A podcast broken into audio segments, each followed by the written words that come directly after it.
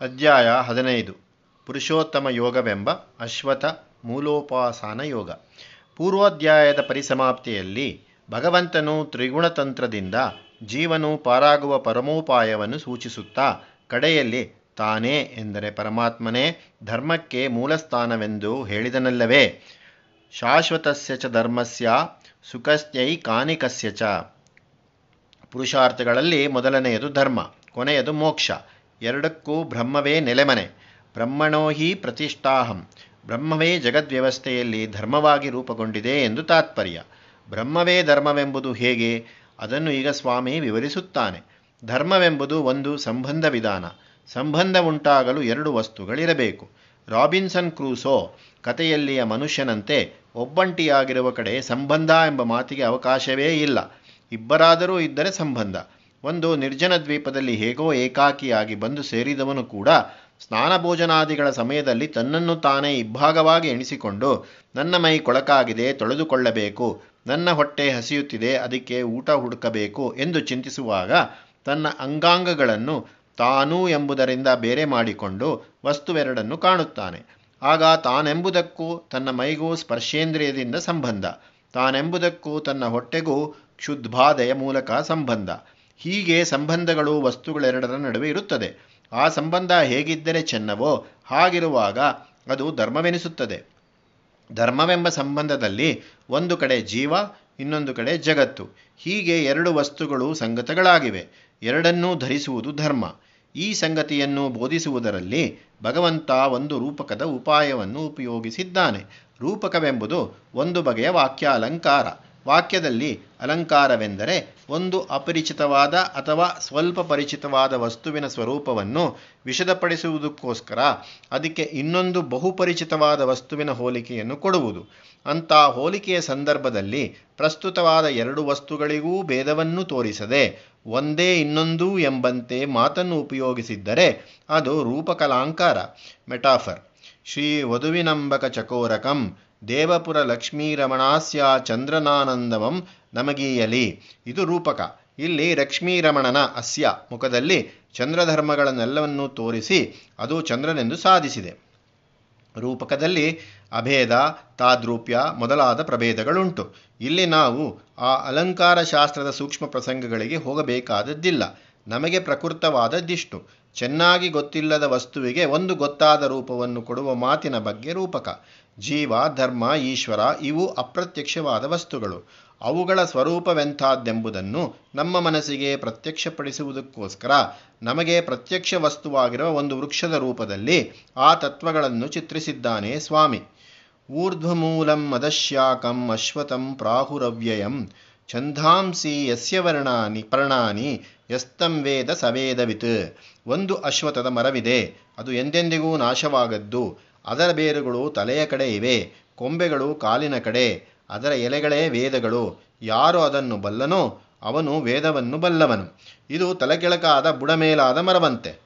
ಈ ಮರದ ವೈಶಿಷ್ಟ್ಯವನ್ನು ನೋಡಿರಿ, ಇದರ ಬೇರು, ಮೂಲ, ಮೇಲುಗಡೆ ಎಲ್ಲೋ. ನಮ್ಮ ಕೈಗೆ ಕಣ್ಣಿಗೆ ಸಿಕ್ಕುವಂತಿಲ್ಲ. ಕೊಂಬೆರೆಂಬಗಳು ಕೆಳಗಡೆ. ನಮಗೆಟಕುವಂತೆ. ಎಂದರೆ ಜಗತ್ತಿನ ಸಮಸ್ತ ಸಾಮಗ್ರಿಯು ಈ ವೃಕ್ಷದ ಕೊಂಬೆರೆಂಬೆಗಳು. ಈ ವೃಕ್ಷವನ್ನು ಅವ್ಯಯಂ ಪ್ರಾಹುಹು. ಇದು ಎಂದಿಗೂ ವಿಕಾರ ಪಡದೇ ಇರುವುದು, ನಷ್ಟವಾಗದೇ ಇರುವುದು, ಏಕಾಕಾರವಾಗಿರತಕ್ಕದ್ದು. ವೇದಗಳೇ ಈ ಮರದ ಎಲೆಗಳು. ಇದರ ಸೂಕ್ಷ್ಮವನ್ನು ಯಾರು ತಿಳಿದಿದ್ದಾನೋ ಅವನು ಎಲ್ಲವನ್ನೂ ತಿಳಿದವನು.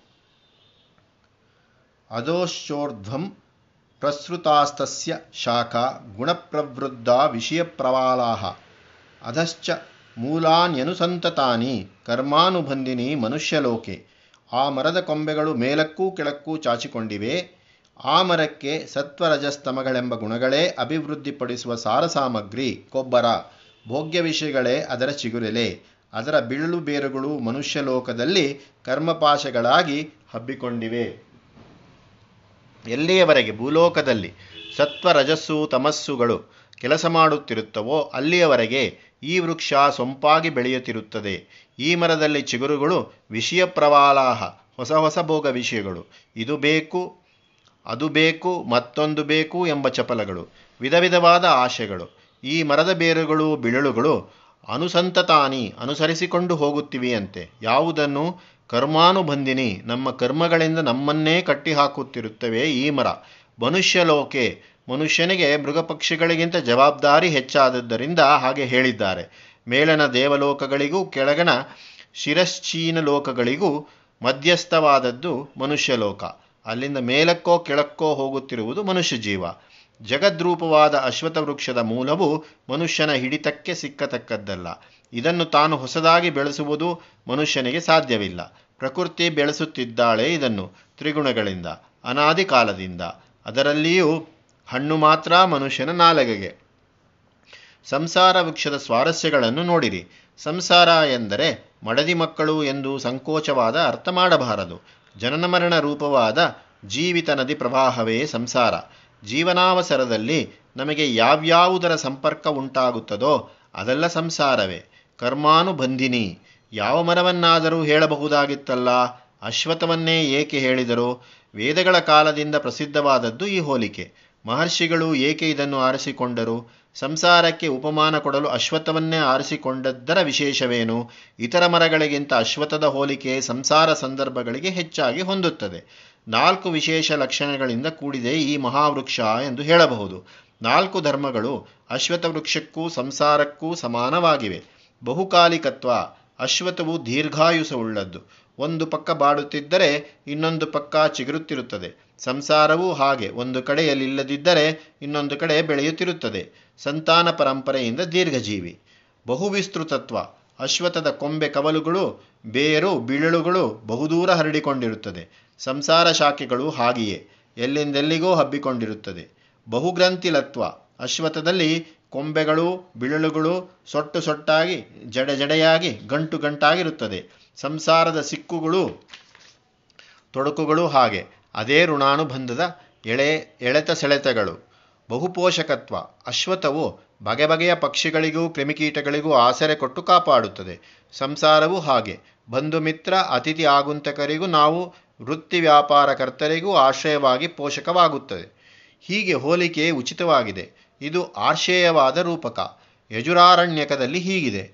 ಊರ್ಧ್ವಮೂಲಾಂ ವಾಕ್ಷಾಕಂ ವೃಕ್ಷಂ ಯೋ ವೇದ ಸಂಪ್ರತಿ. ನಸಜಾತು ಜನಶ್ರದ್ಧಧ್ಯಾತ್ ಮೃತ್ಯರ್ಮಾನ್ ಮಾರಯಾದಿತಿ. ಸರ್ವೋನ್ನತ ಭಾಗದಲ್ಲಿ ಬುಡದ ಬೇರು, ಅದೋ ಭಾಗದಲ್ಲಿ ಕೊಂಬೆಗಳು, ಹೀಗಿರುವ ಮರದ ಮರವನ್ನು ಯಾರು ತಿಳಿದಿದ್ದಾನೋ ಅವನ ಮನಸ್ಸಿನಲ್ಲಿ ತನ್ನನ್ನು ಮೃತ್ಯು ಹೊಡೆದೀತೆಂಬ ಭಯವಿರದು. ಏಕೆಂದರೆ ಆ ವೃಕ್ಷದ ಮೂಲವಿರುವುದು ಶಾಶ್ವತ ಬ್ರಹ್ಮ ಚೈತನ್ಯದಲ್ಲಿ ಎಂದು ಅವನು ಬಲ್ಲ. ಭಗವಂತನು ಹೇಳಿದ ಮಾತಿನ ಅಭಿಪ್ರಾಯವೂ ಇದೆ. ಈ ಜಗತ್ತು ಪರಬ್ರಹ್ಮ ವಸ್ತುವಿನಿಂದಾದ್ದೆಂದು ತಿಳಿದಿರುವವನು ಮರಣಕ್ಕೆ ಭಯಪಡಬೇಕಾದದ್ದಿಲ್ಲ. ಕೊಂಬೆ ಬಾಡಿ ಉದುರಿ ಹೋದರೆ ಮರದ ಅಸ್ತಿತ್ವಕ್ಕೆ ಭಯವಿಲ್ಲ. ಹಾಗೆಯೇ ಮನುಷ್ಯನ ಮರಣದಿಂದ ಮೂಲ ಚೈತನ್ಯಕ್ಕೇನೂ ಅಪಾಯವಿಲ್ಲ. ಜ್ಞಾನಿಯೂ ಹೀಗೆ. ಆತ್ಮದ ನಿತ್ಯತ್ವವನ್ನು ಕಂಡುಕೊಂಡಿರುತ್ತಾನೆ. ಇದೇ ಎರಡನೇ ಅಧ್ಯಾಯದ ನೈನಂ ಚಿಂದಂತಿ ಶಸ್ತ್ರಾಣಿ. ಅಚ್ಚೇದ್ಯೋಯ ಮದಾಹ್ಯೋಯಂ ಮೊದಲಾದ ವಾಕ್ಯಗಳ ತಾತ್ಪರ್ಯ. ಉಪನಿಷತ್ತುಗಳಲ್ಲಿಯೂ ಇದನ್ನೇ ಹೇಳಿದ್ದಾರೆ. ಕಠೋಪನಿಷತ್ತಿನಲ್ಲಿ ಸ್ಪಷ್ಟವಾಗಿದೆ. ಊರ್ಧ್ವಮೂಲೋ ವಾಕ್ಷಾಕ ಯೇಷೋಶ್ವತಃ ಸನಾತನಃ. ತದೇವ ಶುಕ್ರಂ ತದ್ಬ್ರಹ್ಮ, ತದೇವಾಮೃತಮುಚ್ಯತೆ. ತಸ್ಮಿನ್ ಲೋಕಾಹ ಶ್ರಿತಾಹ ಸರ್ವೇ ತದೋನಾತ್ಯೇತಿ ಕಶ್ಚನ. ಮೇಲೆ ಬೇರು, ಕೆಳಗೆ ಕೊಂಬೆ, ಈ ಅಶ್ವತವು ಶಾಶ್ವತವಾದದ್ದು. ಅದೇ ಜ್ಯೋತಿ, ಅದೇ ಬ್ರಹ್ಮ, ಅದೇ ಅಮೃತ. ಜಗತ್ತುಗಳೆಲ್ಲ ಅದನ್ನಾಶ್ರಯಿಸಿವೆ. ಅದನ್ನು ಮೀರಿದ್ದು ಯಾವುದೂ ಇಲ್ಲ. ಹೀಗೆ ವೇದಗಳಿಂದ ಪ್ರಶಸ್ತವಾಗಿರುವ ಮಹಾವೃಕ್ಷಕ್ಕೆ ಅಶ್ವಥ ಎಂದು ಹೆಸರಿಟ್ಟಿರುವುದ ಭಾವವೇನು? ಶ್ವಃ ಎಂದರೆ ನಾಳೆ, ಶ್ವಥ ಎಂದರೆ ಇಂದಿರುವಂತೆ. ನಾಳೆ ಇರುವುದು ಅಶ್ವತ್ಥ ಎಂದರೆ ಈ ದಿನವಿರುವಂತೆ ನಾಳೆ ಇರಲಾರದ್ದು. ಒಂದು ಗಳಿಗೆ ಇರುವಂತೆ ಮರುಗಳಿಗೆ ಇರಲಾರದ್ದು ಎಂದರೆ ಕ್ಷಣೇ ಕ್ಷಣೇ ಮಾರ್ಪಡುತ್ತಿರುವುದು. ಚಂಚಲವಾದದ್ದು ಎಂದರ್ಥ. ನಾಶ್ವೋಪಿ ಸ್ಥಾತ ಇತ್ಯಶ್ವತಃ ತಂ ಕ್ಷಣ ಪ್ರಧ್ವಂಸಿನಾಮಶ್ವತ್ಥಂ ಶಂಕರ ಭಾಷ್ಯ. ಜಗತ್ತು ಎಂದರೂ ಅದೇ ಅರ್ಥ. ಚಲಿಸುತ್ತಿರುವುದು, ತಿರುಗುತ್ತಿರುವುದು, ಬದಲಾಯಿಸುತ್ತಿರುವುದು. ಯಾವ ಬ್ರಹ್ಮ ವಸ್ತುವು ತತ್ವದಲ್ಲಿ ಸ್ವಸ್ವರೂಪದಲ್ಲಿ ಸ್ಥಿರವೋ, ಏಕಾಕಾರವೋ, ನಿರ್ವಿಕಾರೆಯೋ, ಅದು ಕಾರ್ಯದಶೆಯಲ್ಲಿ ಚಲನಶೀಲ, ಬಹುರೂಪಿ ಸಂಸಾರ ವಿಕಾರಿ ಯಾವುದು ನಮ್ಮ ಕಣ್ಣಿಗೆ ಹುಟ್ಟುವಂತೆ, ಸಾಯುವಂತೆ, ನಗುವಂತೆ, ನೋವು ಪಡುವಂತೆ, ಸಾಹಸ ಪಡುವಂತೆ, ಬೇಸತ್ತಂತೆ, ಸೋತಂತೆ, ಗೆದ್ದಂತೆ, ನೂರಾರು ಅವಸ್ಥೆಗಳಲ್ಲಿರುವಂತೆ ಕಾಣುತ್ತದೆಯೋ, ಅದರ ಮೂಲ ವಸ್ತು ಹುಟ್ಟಿಲ್ಲದ್ದು, ಸಾವಿಲ್ಲದ್ದು, ಆಯಾಸವಿಲ್ಲದ್ದು ಲೋಕ ಸಂದರ್ಭಗಳ ಹೆಚ್ಚು ಕಡಿಮೆಗಳಿಗೆ ಒಳಗಾಗದ್ದು, ಏಕೈಕ ರೂಪದಲ್ಲಿರತಕ್ಕದ್ದು, ಶಾಂತವಾದದ್ದು, ಆ ಮೂಲ ವಸ್ತುವನ್ನು ನಮ್ಮ ಲಕ್ಷ್ಯಕ್ಕೆ ತರುವುದಕ್ಕಾಗಿಯೇ ಊರ್ಧ್ವಮೂಲಂ ಎಂದು ಹೇಳಿರುವುದು. ಇಲ್ಲಿ ಒಂದು ಪ್ರಶ್ನೆ. ಊರ್ಧ್ವ ಎಂದರೆ ನಮ್ಮ ತಲೆಯ ದಿಕ್ಕು, ಆಕಾಶದ ದಿಕ್ಕು ಎಂದಲ್ಲವೇ ಅರ್ಥ? ಅದರಲ್ಲಿ ಶ್ರೇಷ್ಠವೇನು? ಮತ್ತು ಬ್ರಹ್ಮ ಪದಾರ್ಥ ಕೆಳಗಡೆ ಇರಲಾರದೋ, ಬ್ರಹ್ಮಕ್ಕೂ ಮೇಲೂ ಕೆಳಗೂ ಎಂಬ ತಾರತಮ್ಯ ಉಂಟು, ಅದು ಸರ್ವತ್ರ ಸಮವಲ್ಲವೋ ಎಂದು ಕೇಳಬಹುದು. ಇದಕ್ಕುತ್ತರ ಹೀಗೆ. ಬ್ರಹ್ಮವಸ್ತು ಸರ್ವಗತವಾದದ್ದು. ಅದಕ್ಕೆ ದಿಗ್ಭೇದವಿಲ್ಲ ಸ್ಥಳ ವಿಭಾಗವೇ ಅದಕ್ಕಿಲ್ಲ.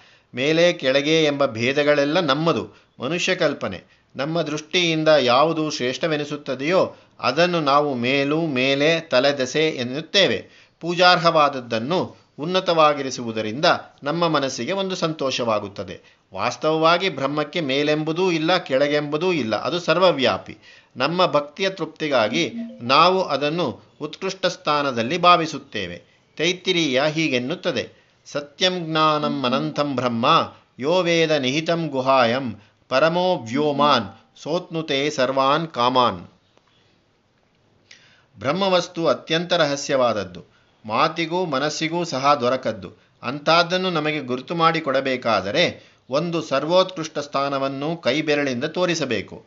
ಆ ದಿಗ್ದರ್ಶನದ ಮಾತು ಗುಹಾಯಾಂ ಪರಮೋ ವ್ಯೋಮಾನ್ ಎಂಬುದು. ಊರ್ಧ್ವಮೂಲಂ ಎಂಬುದರ ಭಾವವಾದರೂ ಇದೆಯೇ?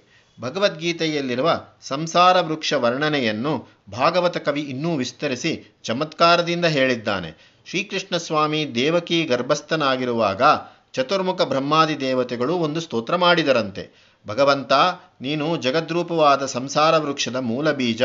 ಈ ವೃಕ್ಷವು ಎಂಥಾದ್ದು? ಏಕಾಯೋನೌ ಸೌ ಫಲಸ್ತ್ರೀ ಮೂಲಶ್ಚ ತೂರುಸಹ ಪಂಚಶಿ ಪಂಚಶಿಪ ಷಡಾತ್ಮ ಸಪ್ತತ್ವಗಷ್ಟಾಬಿಟಪೋ ನವಾಕ್ಷೋ ದಶಚ್ಛದೋ ದ್ವಿಕಖೋ ಹ್ಯಾದಿವೃಕ್ಷ. ಏಕಾಯನಃ ಒಂದೇ ಆಶ್ರಯಭೂಮಿ, ಅದು ಮೂಲ ಪ್ರಕೃತಿ. ದ್ವಿಪಲಃ ಎರಡು ಹಣ್ಣುಗಳು ಸುಖ ದುಃಖ ರೂಪವಾದವು ತ್ರಿಮೂಲಃ ಮೂರು ಬೇರುಗಳು, ಸತ್ವ ರಜಸ್ಸು ತಮಸ್ಸು. ತ್ರಿಗುಣಗಳೆಂಬ ಈ ಬೇರುಗಳನ್ನು ಯಾವನು ಹೊಡೆದು ಹಾಕುತ್ತಾನೋ ಅವನಿಗೆ ಪ್ರಪಂಚವಿಲ್ಲ. ಚತುರಸಃ ನಾಲ್ಕು ರುಚಿ, ಧರ್ಮ, ಅರ್ಥ, ಕಾಮ, ಮೋಕ್ಷ.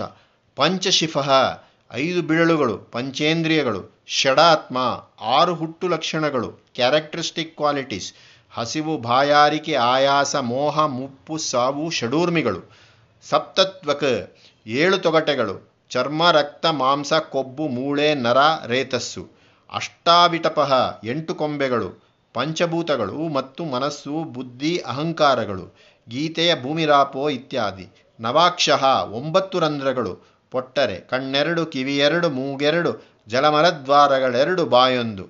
ದಶಚ್ಛದಹ, ಹತ್ತು ಎಲೆಗಳು. ಪ್ರಾಣಾಪಾನಿಯಾದಿ ವಾಯುಗಳೈದು, ನಾಗಕೂರ್ಮಾದಿ ಉಪವಾಯುಗಳೈದು. ದ್ವಿಖಗಹ, ಎರಡು ಪಕ್ಷಿಗಳು. ಜೀವಾತ್ಮ, ಪರಮಾತ್ಮ. ಈ ಪಕ್ಷಿಗಳೂ ಸೇರಿ ಇದಿಷ್ಟು ದೊಡ್ಡ ಸಂಸಾರ. ಇದು ಜಗದಾದಿ ವೃಕ್ಷ. ಇಂಥ ವೃಕ್ಷವನ್ನು ನೀನು ಸೃಷ್ಟಿ ಮಾಡಿದ ಎಂದು ಬ್ರಹ್ಮಾದಿಗಳು ಕೃಷ್ಣ ಪರಮಾತ್ಮನನ್ನು ಸ್ತುತಿಸುತ್ತಾರೆ. ತ್ವಮೇಕ ಏವಾಸ್ಯ ಸತಪ್ರಸೂತಿ, ತ್ವಂ ಸನ್ನಿಧಾನಾಂ ತಮನುಗ್ರಹಶ್ಚ. ತ್ವನ್ಮಾಯಯ ಸಂವೃತಚೇತಸಸ್ತಾಯಾಂ ಪಶ್ಯಂತಿ ನಾನಾನ್ ನವಪಿಶ್ಯ ವಿಪಶ್ಚಿತೆಯೋ ಯೇ. ನೀನೊಬ್ಬನೇ ಇದಕ್ಕೆ ಉದ್ಭವಸ್ಥಾನ, ನೀನೇ ಇದಕ್ಕೆ ನೆಲೆಮನೆ, ನೀನೇ ಪರಿಪಾಲಕ. ನಿನ್ನ ಮಾಯೆಯು ಯಾರ ಮನಸ್ಸನ್ನು ಮುಸುಕಿದೆಯೋ ಅವರು ಜಗದ್ವಸ್ತುಗಳನ್ನು ಬೇರೆ ಬೇರೆದೆಂದು ನೋಡುತ್ತಾರೆ. ಜ್ಞಾನಿಗಳು ಆ ಪ್ರತ್ಯೇಕತೆಯ ಭ್ರಾಂತಿಗೆ ಸಿಕ್ಕದೆ ನಿನ್ನ ಸರ್ವೈಕಾತ್ಮ್ಯವನ್ನು ಕಾಣುತ್ತಾರೆ. ಈ ವೃಕ್ಷರೂಪಕವನ್ನು ಕುರಿತ ಪುರಾಣ ವಾಕ್ಯಗಳು ಇನ್ನೂ ಎಷ್ಟೋ ಇವೆ. ಶಂಕರಾಚಾರ್ಯರ ಕೆಲವನ್ನು ಉದಾಹರಿಸಿದ್ದಾರೆ. ಶ್ರೀಕೃಷ್ಣನೇ ಹತ್ತನೇ ಅಧ್ಯಾಯದಲ್ಲಿ ಅಶ್ವತಃ ಸರ್ವವೃಕ್ಷಾಣಾಂ ಎಂದು ಅಶ್ವತ್ಥದ ಮಹಿಮೆಯನ್ನು ನಮಗೆ ತೋರಿಸಿಕೊಟ್ಟಿದ್ದಾನೆ. ಅಶ್ವತವು ಅದೃಶ್ಯ ಬ್ರಹ್ಮದ ದೃಶ್ಯ ಪ್ರತೀಕ. ಈ ಭಾವನೆಯಿಂದ ಸಮಸ್ತ ಹಿಂದೂಗಳು ಅದನ್ನು ಪವಿತ್ರವೆಂದು ನಂಬಿ ಪೂಜೆಯ ಪ್ರದಕ್ಷಿಣೆಗಳಿಂದ ಸೇವಿಸುತ್ತಾರೆ. ಪರಂಗಿಯರ ಹಾಸ್ಯಕ್ಕೂ ಅವಕಾಶ ಮಾಡಿಕೊಟ್ಟಿದ್ದಾರೆ. Worshipping trees stocks and stones ಎಂದೆನಿಸಿಕೊಂಡು ಪರಂಗಿ ಜನ ಹೇಳಿದ್ದನ್ನು ಪರಮ ಪ್ರಮಾಣವೆಂದು ಗ್ರಹಿಸಿರತಕ್ಕ ನಮ್ಮವರೇ ಅವರ ಜೊತೆಗೆ ಸೇರಿಕೊಂಡು ನಮ್ಮನ್ನು ಲೇವಡಿ ಮಾಡಿರುವುದು ಉಂಟು. ಇರಲಿ, ಇದು ಅಶ್ವತ್ಥದ ಪ್ರಭಾವವೇ. ಒಂದು ಕಡೆ ಒಣಗುತ್ತಿರುವುದು, ಇನ್ನೊಂದು ಕಡೆ ಚಿಗುರುತ್ತಿರುವುದು, ಇದು ಅಶ್ವತ್ಥದ ಲಕ್ಷಣ.